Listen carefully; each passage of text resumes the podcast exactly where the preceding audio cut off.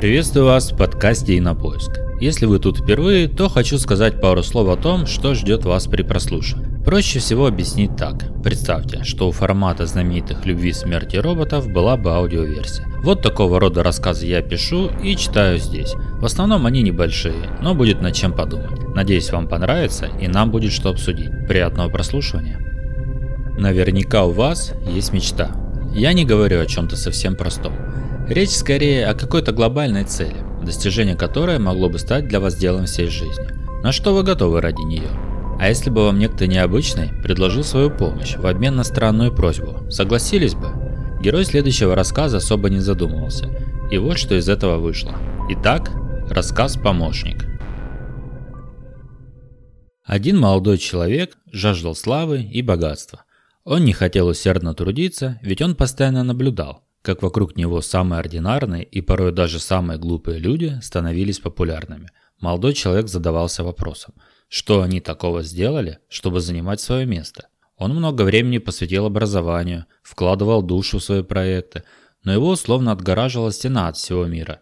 Близкий круг друзей видел его таланты, некоторые из них даже понимали, что рядом с ними человек, способный блистать на самой вершине, но их вера не помогала ему подняться даже на пару ступеней. Однажды парень бродил по городу. Он пребывал в состоянии меланхолии, поскольку его очередные попытки понравиться другим людям возымели обратное действие, и он стал посмешищем для других. Повсюду упоминали со смехом его имя. Его изображения переслали друг другу, сопровождая обидными подписями. Не такой славы он хотел. И даже сейчас, проходя мимо людей, он опускал голову ниже, боясь, что кто-то из прохожих его узнает и в очередной раз поднимет насмех. В одном из переулков стояли продавцы старых книг. Пенсионеры деловито рассматривали через толстые стекла очков пожелтевшие и порой залитые чаем страницы старых изданий.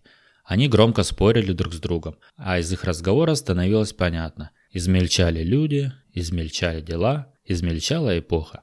Лучшие же люди уже умерли, а золотой век прошел. Молодой человек решил как-то отвлечься от грустных мыслей.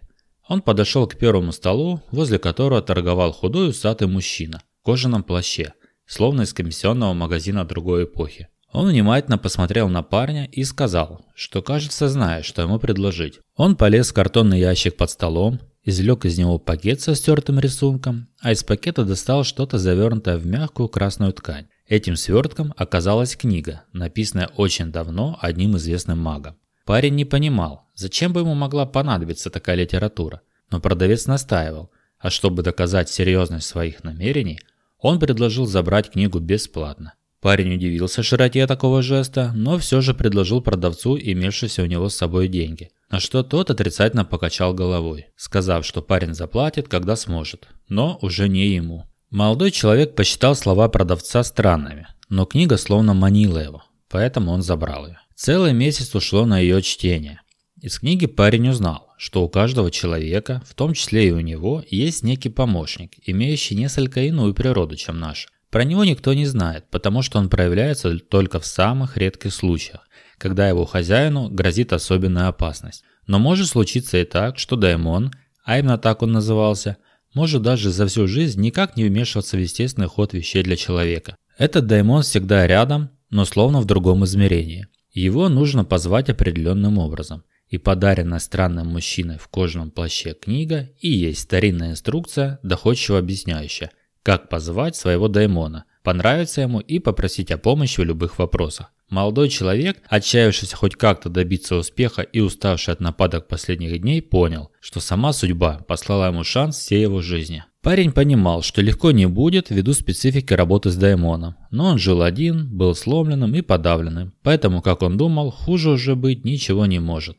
Итак, молодой человек взял себе новое имя для знакомства с Даймоном, уехал в отдаленное место и снял дом, в котором его никто не должен был беспокоить. Он запасся водой, едой и необходимыми предметами для ритуала. Можно долго описывать его муки и старания, а их было немало, но в итоге все получилось. Уже тогда, когда его запасы закончились, и нестерпимое желание вернуться к людям начало сводить его с ума и заставляло видеть то, чего скорее всего и не существует для других людей, Даймон ему явился. Трудно описать радость молодого человека. Он встретил существо и угостил его бокалом своей крови. Даймон принял угощение и заговорил с ним. Точнее, он больше спрашивал, а парень отвечал. Он рассказал Даймону о своих горестях, об уникальности и слепоте других людей. Даймон оказался прекрасным слушателем и понимал парня даже лучше его покойной бабушки. А лучше нее с ним никто никогда не ладил. Когда молодой человек озвучил свое желание, Даймон ответил, что это вовсе не сложно. Да, он не джин из сказок, и по щелчку пальцев ничего не получится, но он сможет направлять парня куда следует, и тот непременно придет к успеху.